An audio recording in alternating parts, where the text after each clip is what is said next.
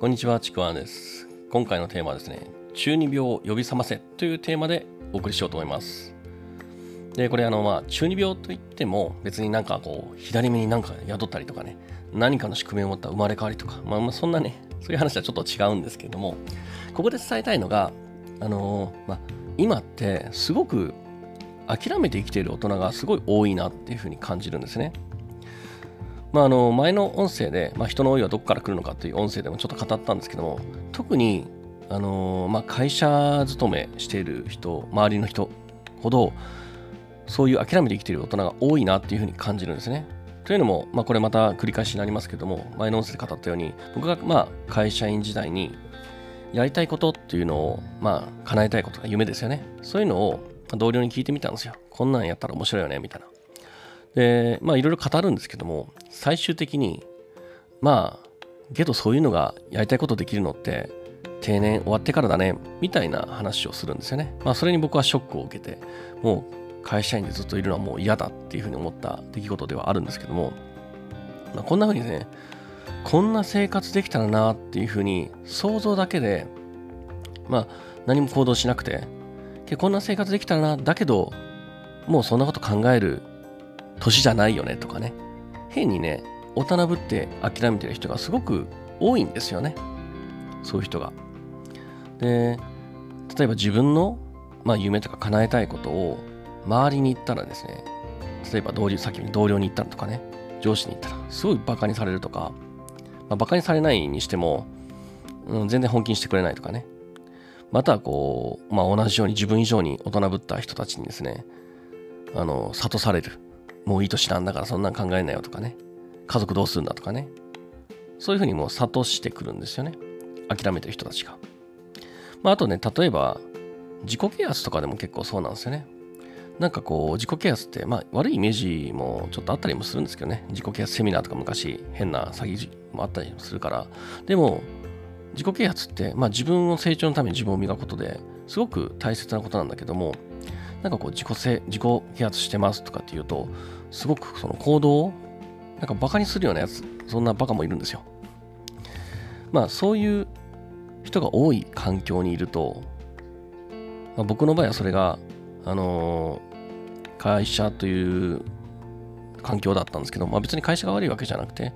でまた別にその周りに人が悪いわけじゃなくて、まあ、そういうものなんですよね。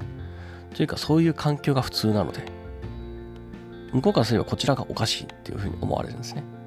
けど、そんなことを言う人がたくさんいる環境にいると、いつしか、こんなふうに夢を語っている自分とか、なんか本気で情熱を実現させようとしている自分は、なんか恥ずかしいんだなとか、これおかしいんだなとか、そんな年じゃないんだよなとか、大人にならなきゃいけないんだよな、みたいなね、そんな風に、まあ、その環境にやっぱ染まってしまうんですよね。で、だんだんと自分がもう大人ぶりながらつまらない自分になっていってで昔の自分みたいに夢を語ってる人を見たら諭していくんですよね。そんなこと考えてる、ね、年かとかね。そんな本当にかなと思ってるのかみたいなね、まあ、本当ねつまんないです。はっきり言ってつまんないです。本当はやりたいくせに諦めて悟ったみたいに本当つまんない。で僕もねあのまあ、ずっと会社員から独立して今望むライフスタイルって送ってるんですけども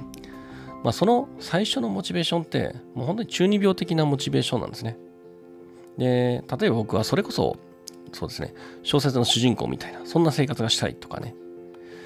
僕の場合ちょっと思い出してみると、結構、あの、昔から小説とか読むの好きで、特に若い頃って村上春樹とかすごい好きだったんですよね。で、その小説の主人公って、まあいろんな事件に巻き込まれるんですけど、あの、ほとんどが自由が利くような仕事をしてるんですよね。あの、一週間どっかに行ってても大丈夫みたいなね。なんかね、それいいなっていう、そういう憧れが僕の実は根底にもあったりするんですよね。で、それをやっぱり欲しいって思ったんですよ。で、何かをですね、成し遂げるとか、人生を変えていくっていうためには、それなりのエネルギーっているんですよね。そのエネルギーが憧れというものなんですよ。で、その人の憧れのエネルギーの原初って、まあ結構やっぱ中二病的なものだったりするんですよね。昔、あの、思い浮かべた憧れ。本当にまあ欲しいと思った憧れ。まあ、だからこそ今ですね、今現在、まあ、変に諦めた風に生きてしまっている人ほど、もう一度ですね、あの中二病的な自分をですね、取り戻してほしいなというふうに思っています。そうすると、だんだん自分の可能性とかね、人生とか未来とかがすごく楽しいものになってきます。まずはですね、最初はもう本当に中二病の自分をぜひ思い出してみてください。